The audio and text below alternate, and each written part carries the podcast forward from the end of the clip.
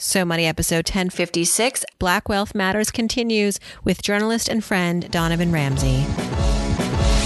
You're listening to So Money with award winning money guru Farnoosh Torabi. Each day, get a 30 minute dose of financial inspiration from the world's top business minds, authors, influencers, and from Farnoosh herself. Looking for ways to save on gas or double your double coupons? Sorry, you're in the wrong place. Seeking profound ways to live a richer, happier life. Welcome to So Money. Broken windows policing compromised our society in a significant way because it took away the liberties and freedoms of certain segments of the population in order to ensure the comfort of other segments of the population. Welcome back to So Money, everybody. Apologies, this is airing a little bit late on a Monday. Normally you wake up and this episode is right in your phone or wherever you listen to podcasts, but it's been a weekend, my friends. I spent the most of the weekend in the hospital with my son. Had to rush Evan to the ER Saturday night. He had a cut on his toe that he got a couple days prior playing around in the house and it got infected. And you know that infections are no joke. So we rushed him first to urgent care and then to the ER. And then I was with him basically all Saturday night, Sunday through the night. So was not able to get this podcast out the door as usual, but better late than never, right? And of course, better news Evan is back to his normal self. He's healthy, and we will be keeping him on the antibiotics for the next 10 days. And uh, the financial lesson out of all of this is that my husband and I will be definitely switching over to a low deductible healthcare plan. We were on a high deductible plan. In hindsight, that was a misstep because we've got two kids who are very active, and we're lucky that this was our first ER trip with our now almost six year old son. But we went with the high deductible plan because, you know, we're knock on wood, healthy, and we were not seeing a lot of specialists. We were just going to our doctors, you know, once a year, twice a year, dentist, eye doctor, basic. But now we're thinking, hmm, maybe we should pay a little bit more up front and not be so scared like I am right now about getting this hospital bill. Switching gears, Black Wealth Matters continues this week. I've invited back my friend Donovan Ramsey. Maybe you remember Donovan. He was on the show back in 2015. He is my former editorial assistant, former right hand guy. He is now a, a good friend, an accomplished journalist focusing on the topics of Black identity, politics, and patterns of power in America. So, important time to touch base with Donovan, right? Key takeaways from our interview how Donovan's upcoming book, which is going to be a bestseller. You heard it here first. It's called When Crack Was King, comes out next year.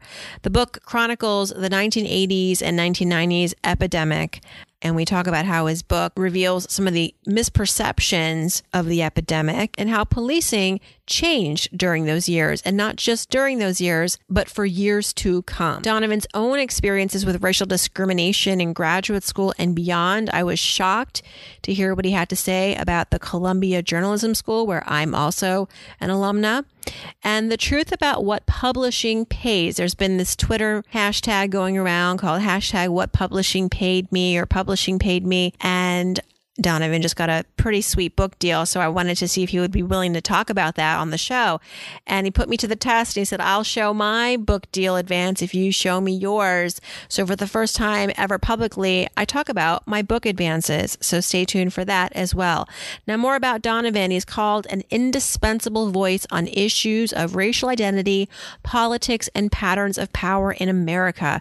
And that's by American culture critic Rich Benjamin. Donovan's commentary on race racial politics during the Obama era has been featured in the New York Times, and his reporting and commentary on the criminal justice system have appeared in Wall Street Journal magazine, The Atlantic, Gawker, GQ, among others.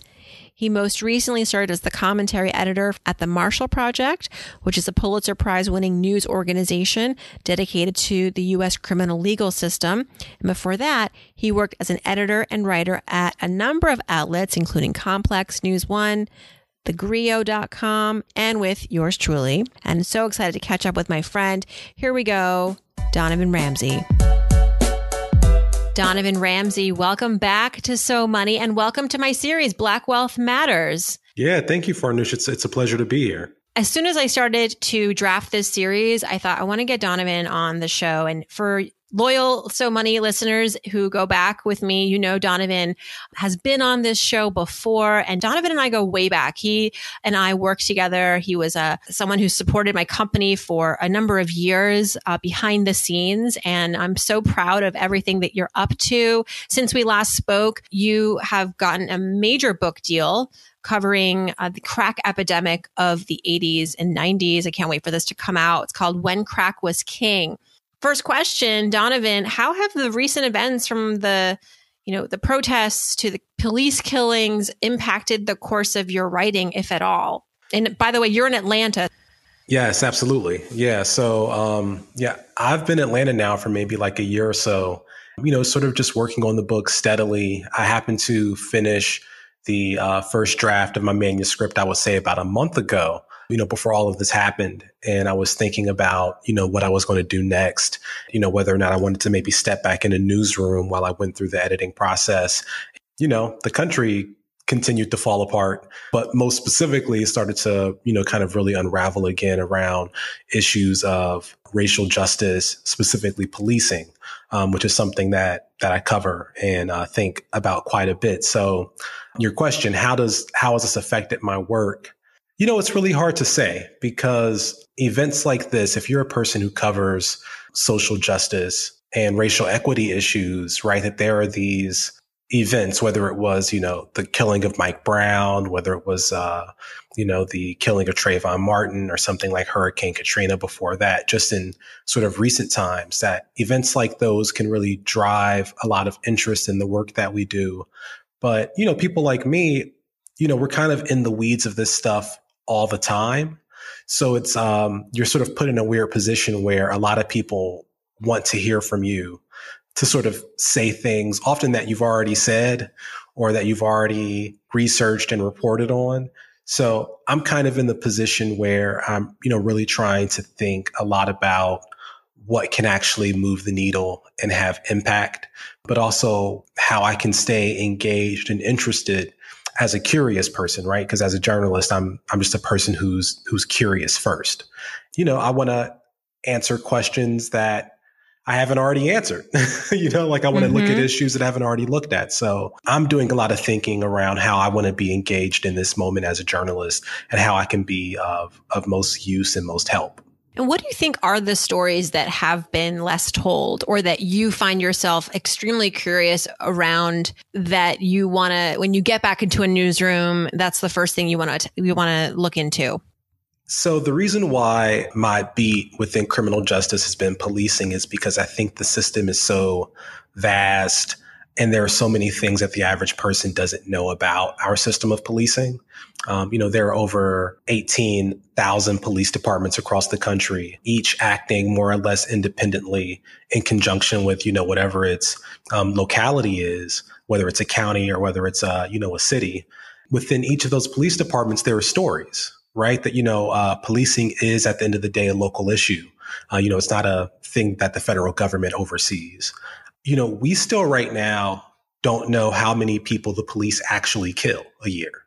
Despite the fact that, you know, there's a 1994 law mandating that police departments report that data to the federal government, there's nothing in that law that imposes a penalty if they don't. So very few police departments actually do. That's still a huge hole, right? That that it's it's difficult to even have these conversations around policing and police brutality because what we know is basically what's volunteered to us and what journalists gather from other news sources.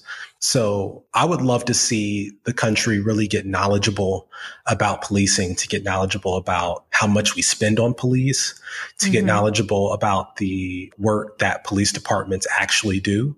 In many cities, the murder clearance rate is somewhere around 40% meaning that only about 40% of murders get solved in in many big cities. But I think that if you ask most people, why do we need the police? They will say, well, you know, in case somebody murders someone, you know, right. to sort of, you know, kind of institute justice in that case. But the the reality of it is that if you do murder someone, you're more than likely going to get away with it.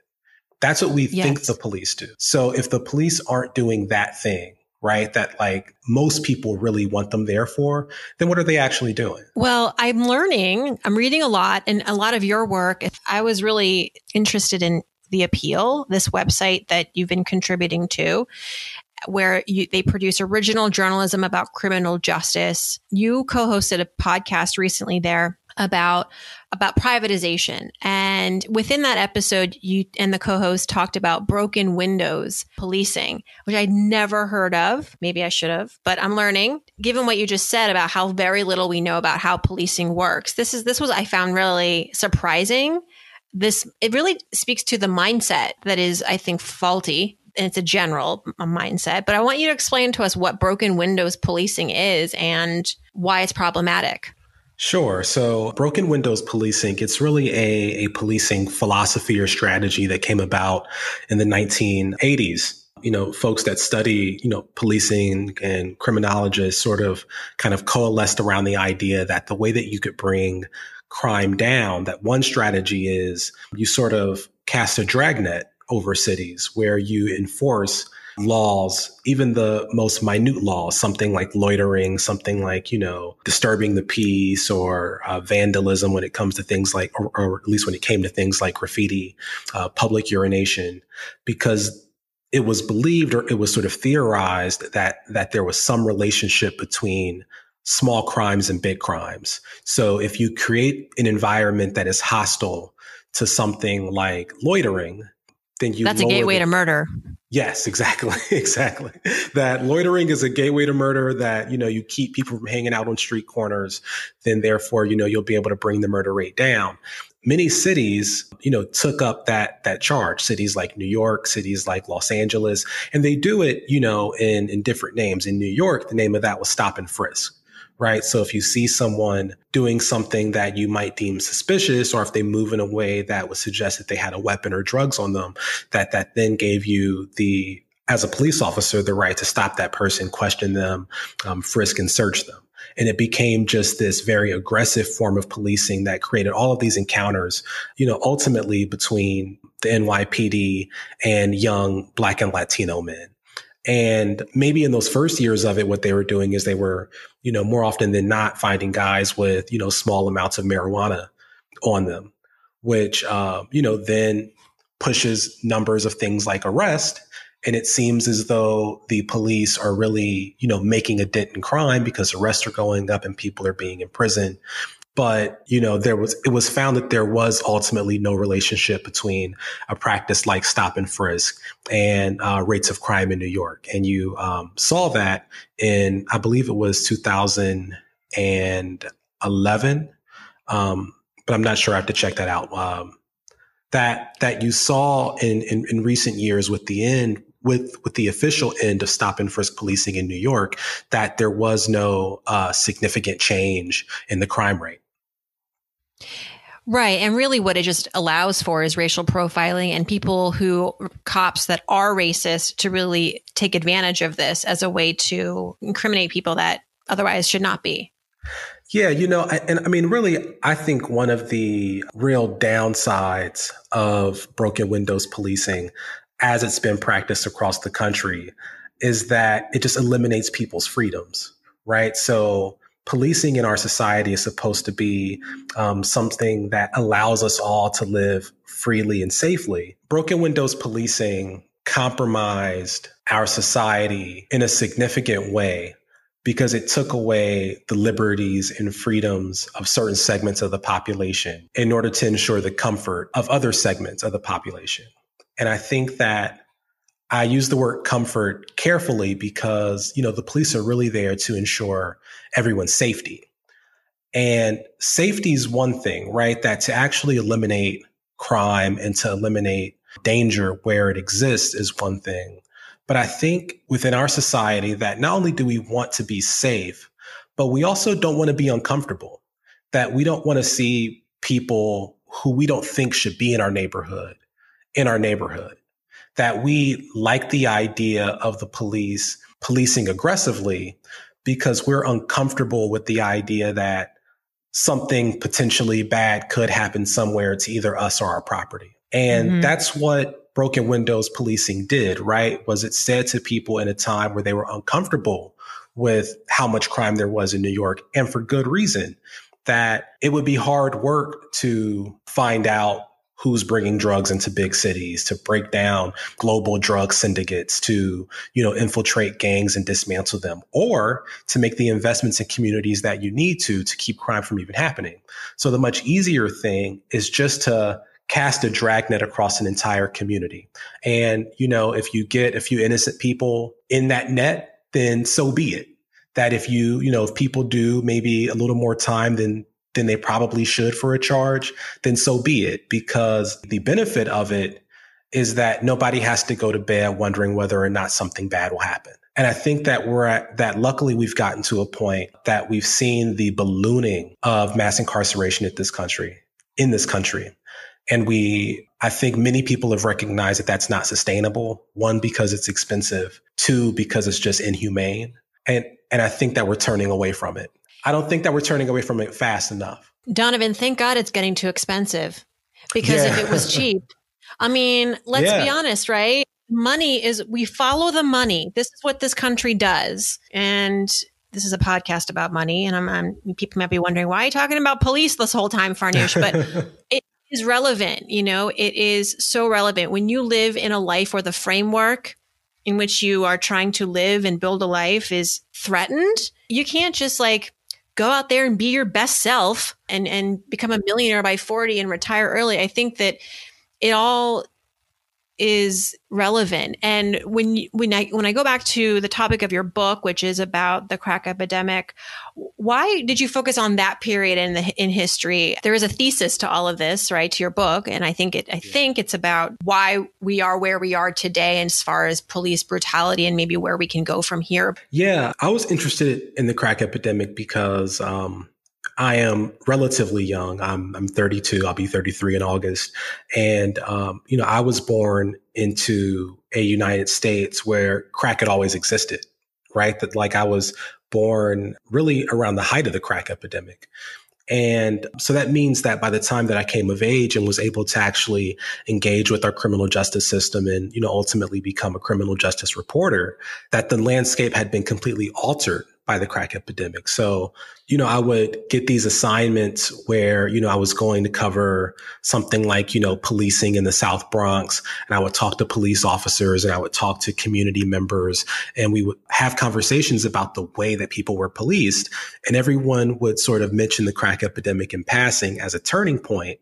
But it seemed to me that no one really thought about it in the same way that police officers thought about it as this very violent time where there were you know tons of murders in in many major cities where uh, you know drugs were rampant. And community members that i talked to just talked about the devastation of their communities and what had been there before and how they felt that that that type of devastation had been used by people in authority as a pretext for abusing everyone. And so it seemed to me that because there was no real agreement on exactly what happened, and because I was so curious, right, that it would have been worth my while to to sort of find out for myself what the crack you know epidemic was, how far reaching it was, you know, how it changed policy and ultimately got us to where we are today. And I really enjoyed the process, right? That I went to about 14 or so big cities around the country that were hard hit by crack.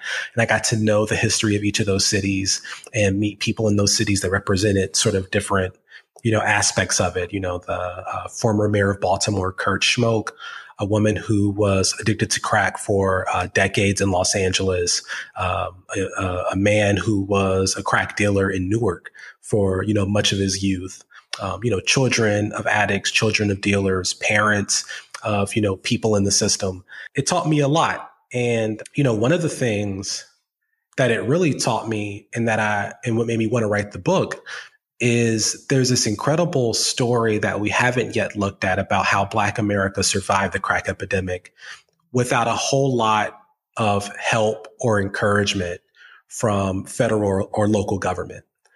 And um, you know, we are now, I would say, about 20 years, maybe a little bit longer, um, since the height of the crack epidemic.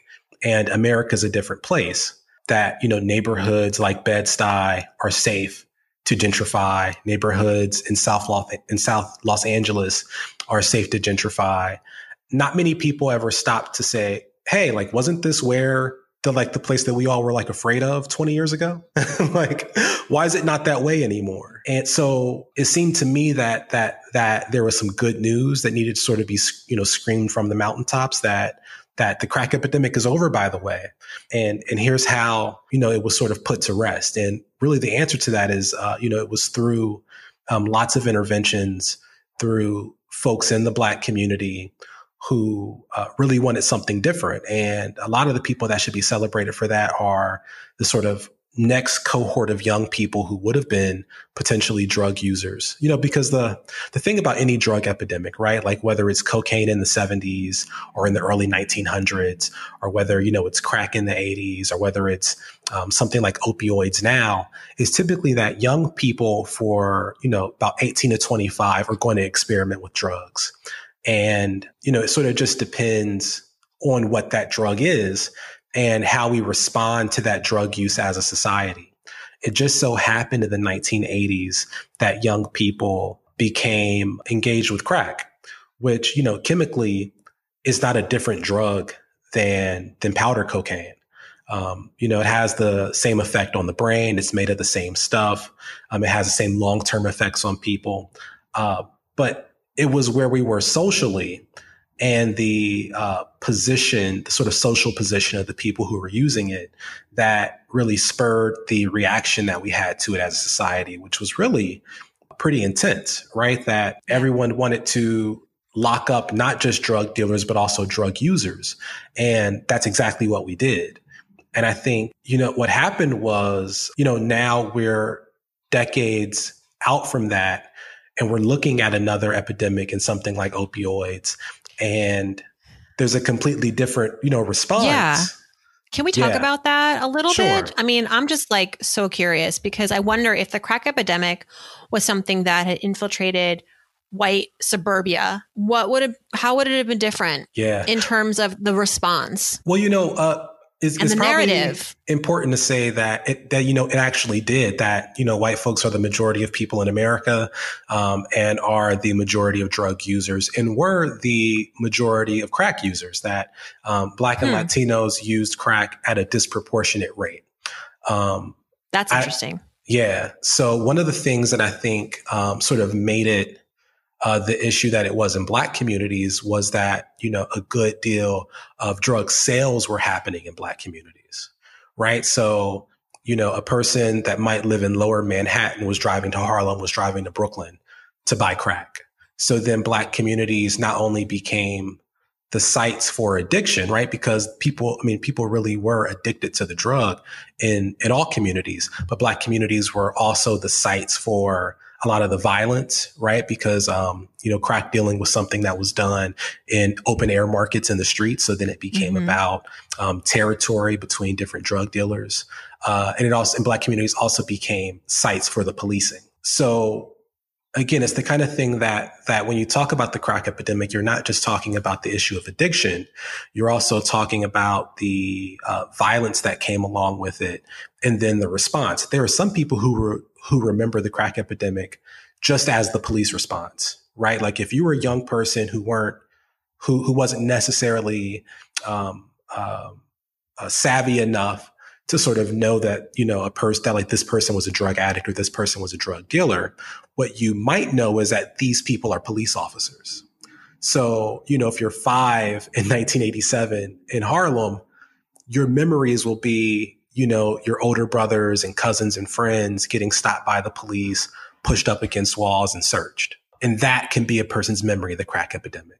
There are some people that remember the epidemic as, you know, a friend or a relative being killed, you know, because they were a drug dealer and got killed by, you know, a rival drug dealer. Or some people, you know, whose parents were drug users. Or some people most people who just lived in these communities where all this stuff was happening and were sort of, you know, trying to go to work every day like anybody else, trying to go to school. You know, it's a really uh, a complex story. But um, to get to your question, when we look at the differences in something like treatment, you know, this is putting the sort of um, policing question to the side, but something like treatment for, you know, black and Latino crack users in the 80s versus, you know, mostly white opioid users today, it's like night and day. And I think that it just has to do with just the compassion that we have for people based on the color of their skin. People can look at a young white drug user and if you're white, you know, maybe and then see yourself in that person or see a cousin or, you know, a brother or a sister or a parent. I think that a lot of people looked at black and Latino people who were addicted to crack in the 80s and 90s and it just mapped too neatly onto so many stereotypes and preconceived notions that existed about those people, right? Being wards of the state and, you know, a burden on society and potentially violent and dangerous. And a lot of that went into just how we also talked about the drug. I think most people are surprised to hear that crack is no different from powder cocaine because yeah, that was surprising. And it was also surprising to hear that the majority of users were non-black and non-hispanic people but it's just that the conflicts were happening in those largely those communities because that's where the deals were happening and so that's where the attention was drawn. Right right. And then it also becomes an echo chamber right? So like once people then think of crack as a black drug as something that's either sort of dealt or used by black people then that also gets to be where the policing attention goes. And once the policing attention goes to those communities then it reinforces itself because that's that's who you end up actually arresting for possession of the drug. And then, then there's a more reason or more cause to then focus and stay in those neighborhoods. When, um, you know, you and I know, having been on college campuses, there are drugs everywhere, right?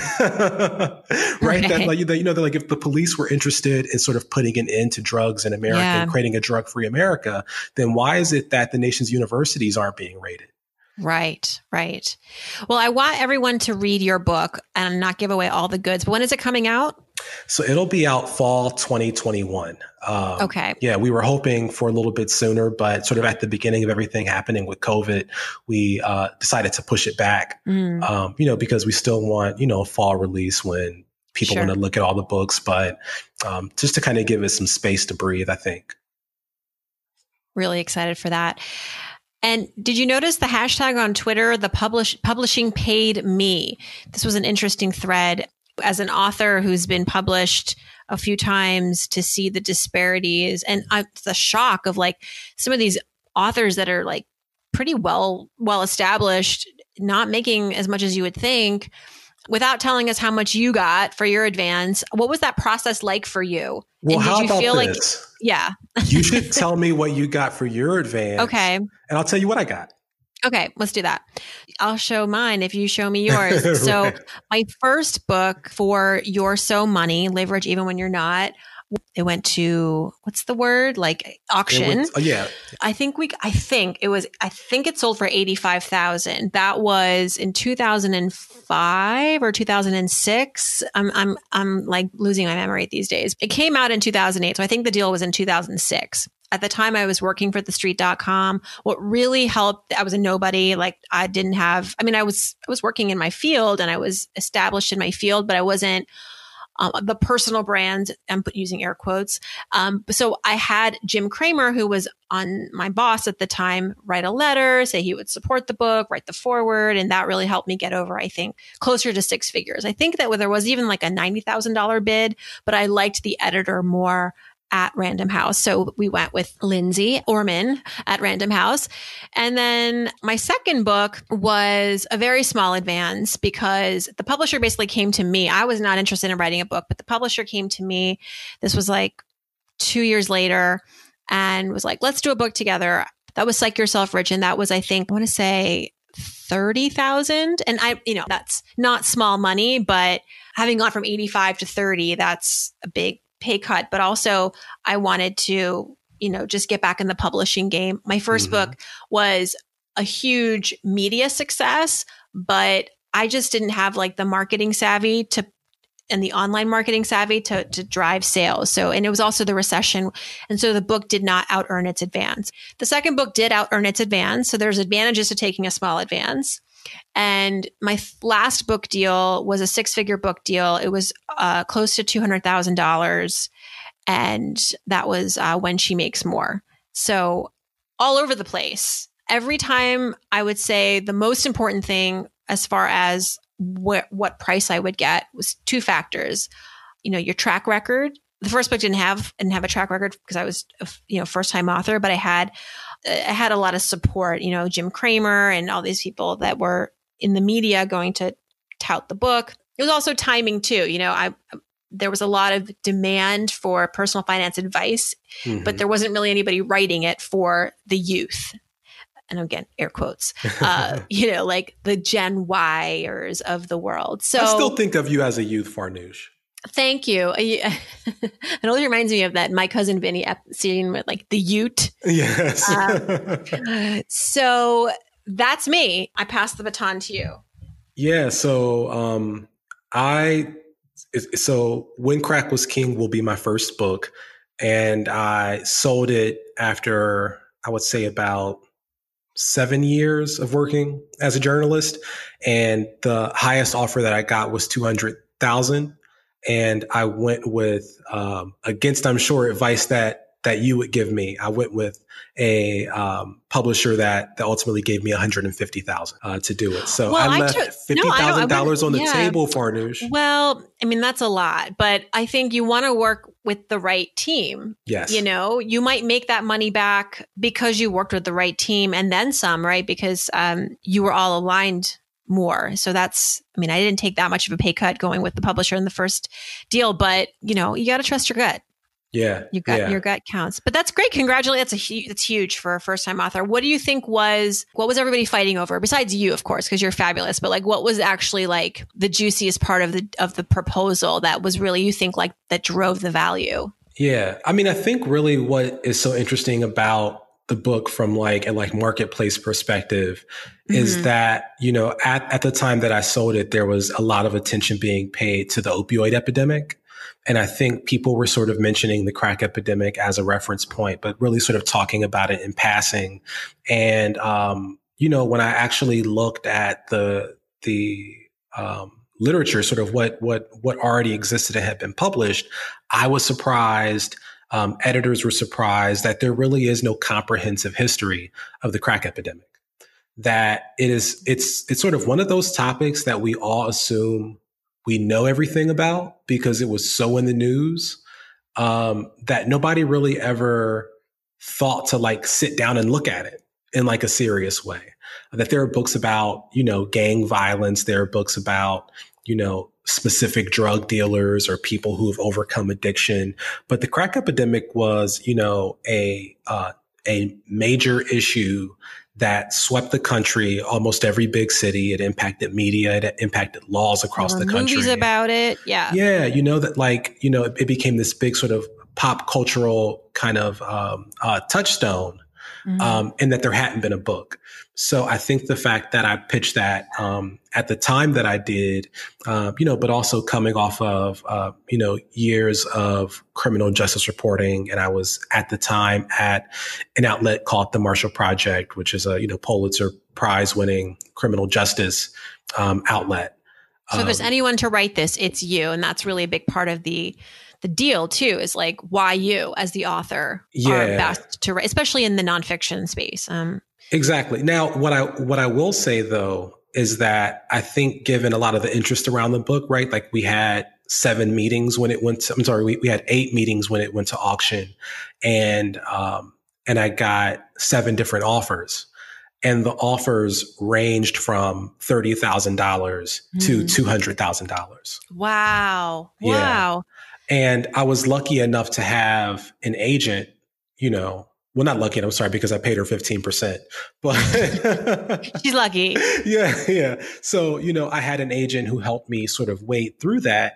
But, um, I have to say that if I had gone with the publisher that was most aggressive about reaching out to me, um, and if I had gone with um, I, I, had a publisher that so so the publisher who offered me thirty thousand dollars was very aggressive, and um, you know wanted to see uh, a copy of my proposal before I had an agent, and um, sent it over, and they made me an offer for for thirty k via email, and uh, you know, but I had the privilege of uh, being an editorial assistant to Farnoosh Torabi, Mm-hmm. and I knew better yeah. than that.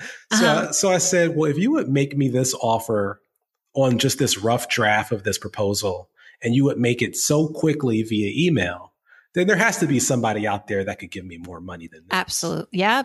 Yeah. Know right. your value. Good way to measure your value. Yeah.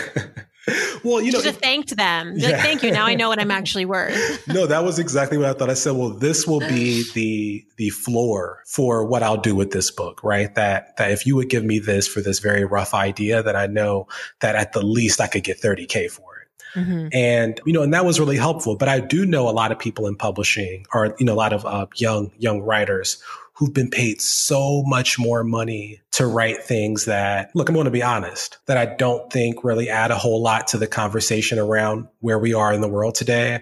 A lot of mm-hmm. times these are people who just have big social followings and they're writing memoirs, um, which is a big thing that, you know, it can be useful. Like James, James Baldwin wrote, wrote memoirs.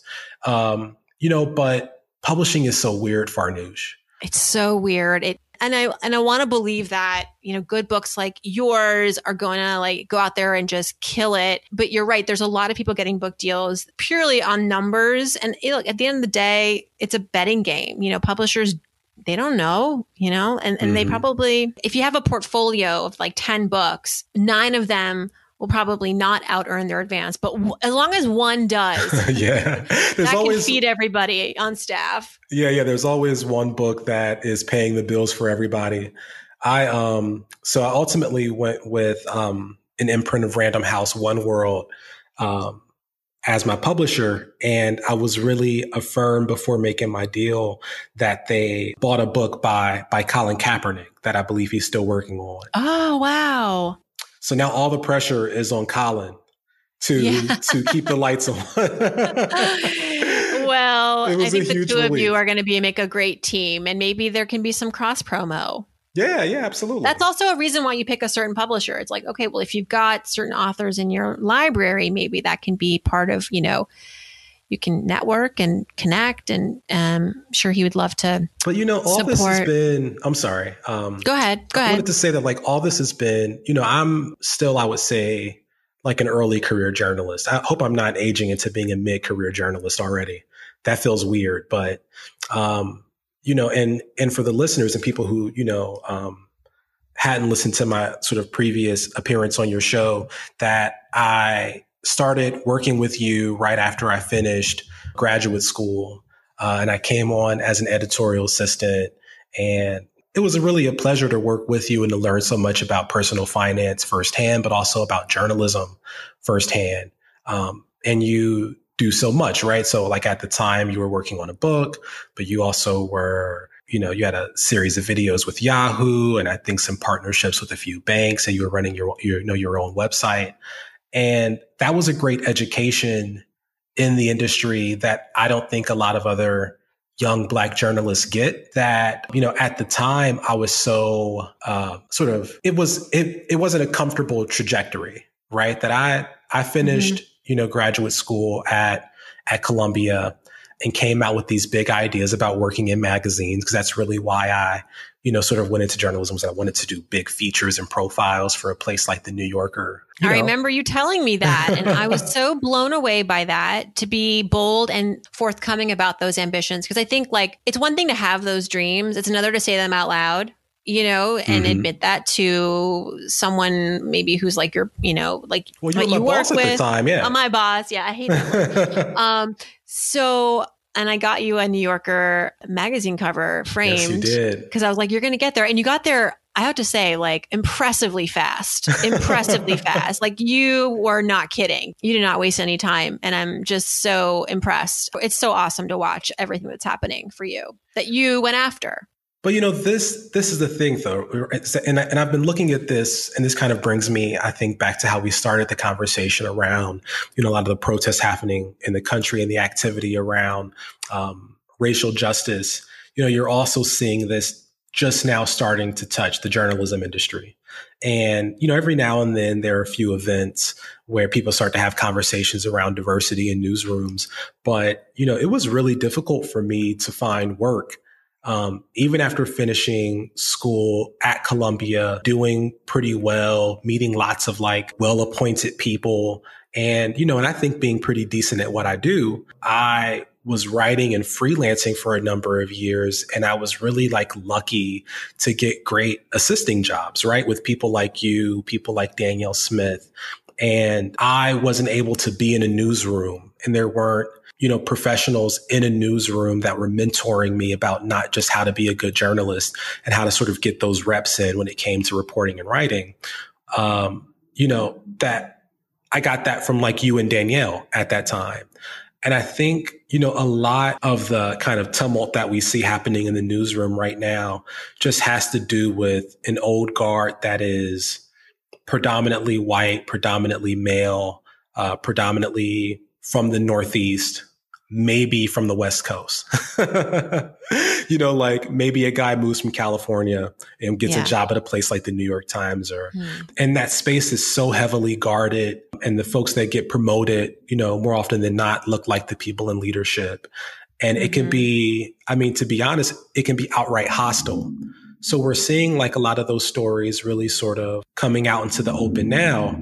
And, you know, it kind of, you know, goes to, you know, one of your earlier questions too, and thinking about sort of what do I do now in this moment? I'm also weighing that. So, you know, as a person that really cares about my craft and what I do as a journalist, but also about issues in the world and who, you know, has some skin in the game, no, no pun intended. You know, I also have to weigh whether or not the industry that I've given all of my time to and really my my career and my energy, not to mention thousands of dollars in loans from from from Columbia, whether or not this industry actually wants me doing the work that I want to do. Um, why would there be any doubt? Yeah. Especially now. Well, because this is why, right? Because so can I can I just vent Farnoosh? just yes. like okay. Yeah. I'm uh-huh. gonna vent. So you got the mic.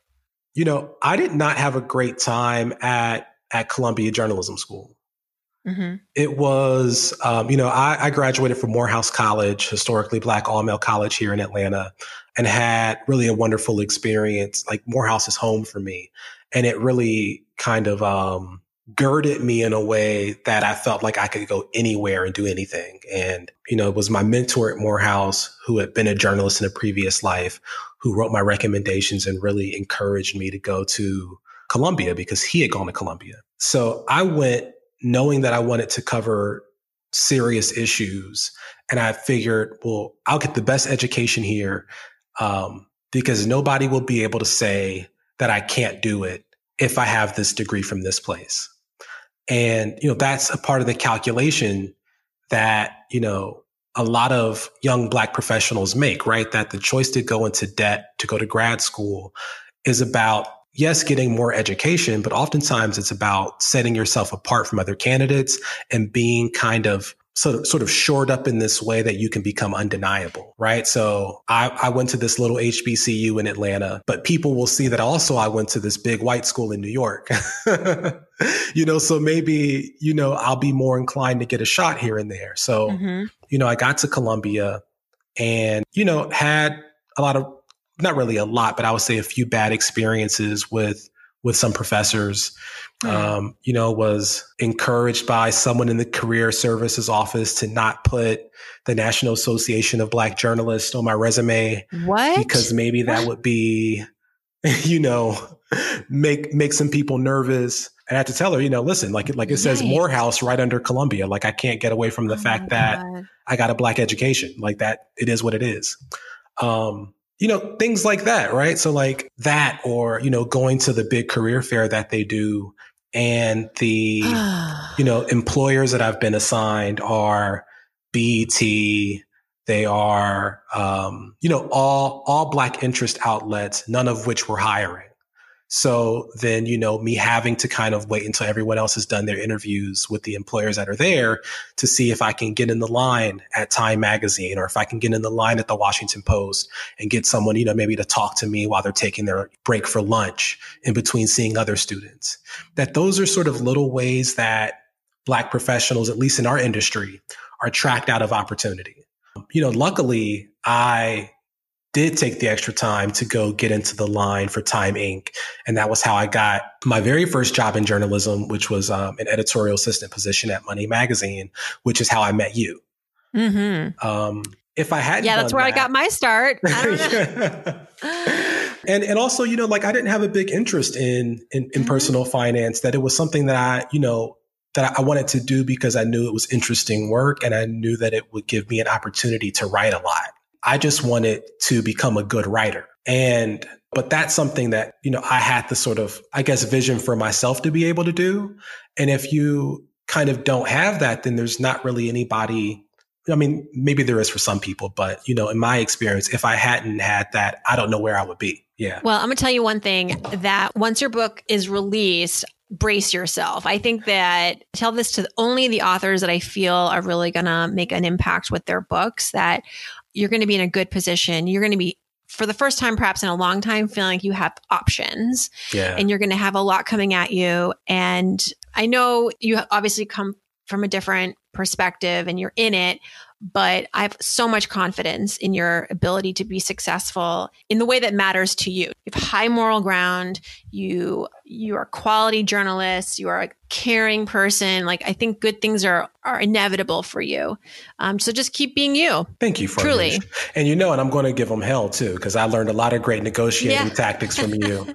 As you should. And if you want, I'm happy to like give me their phone numbers. I will call on your behalf. I think that's also part of what for me too has been really helpful having a male on my team to advocate for me. Mm-hmm. Um, and to be my agent and we collaborate a lot. We talk a lot before any negotiation. People have told me, "Oh, we're we're paying her enough." I hate that idea. That that idea that like, well, you know, isn't she just happy making what she's making? It's like, would you actually say this to a man? No. No. you would not. I should just be happy to get some paycheck, some quantity of money. I want yeah. all the money. yeah, every I'm not everything that you work. It. I mean, I mean, I think that that that sort of goes to the um, sort of larger question about you know solutions for some of what we're seeing in the news today, which is you know Black Lives Matter in many cases has been a call for for equity. And um, a lot of organizations and companies and institutions have kind of reduced it to these very small as or to the idea of diversity or to equality when really, you know, I don't want to be equal to anybody, that I want what is for me, that it, it would be great to, to get a, a Nobel Prize or a Pulitzer. Maybe there is not an award good enough yet for what it is I want to do. you know, it's like, it's like, you know, for me, my, my ceiling is not equality with someone else that that I want everything that I'm entitled to. And you know, maybe it's not, you know, oh, you know, we paid this other yeah. guy this. You know, that that that if I'm bringing in readership, if I'm bringing in an audience, if I'm doing an invaluable work, if I'm expanding, um, you know, the name and the brands of folks that I work with and for, then then I want a piece of the pie. And I think that's that's really what Black Americans across the board are calling for.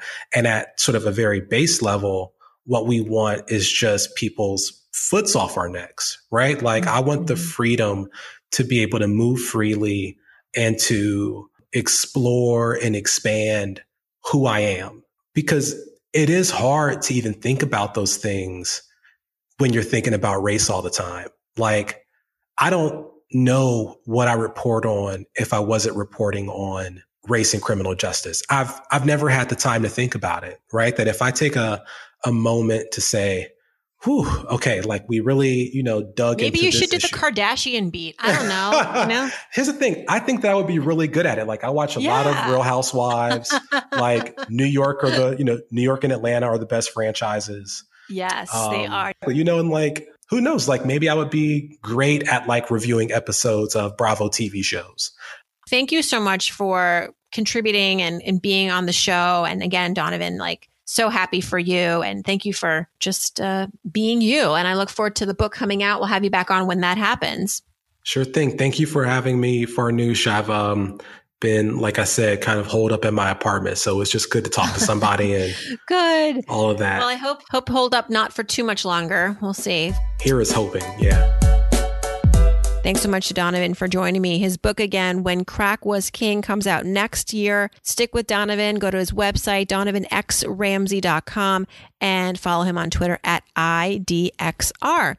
All this information is on SoMoneyPodcast.com. You can download the transcript and share the episode. Coming up on Wednesday, his and her money founders, Talaat and Tai McNeely, learn about how they paid off their mortgage in just five years. 25 years early, among other amazing accomplishments. Stick with us. Black Wealth Matters continues on So Money. I hope your day is so money.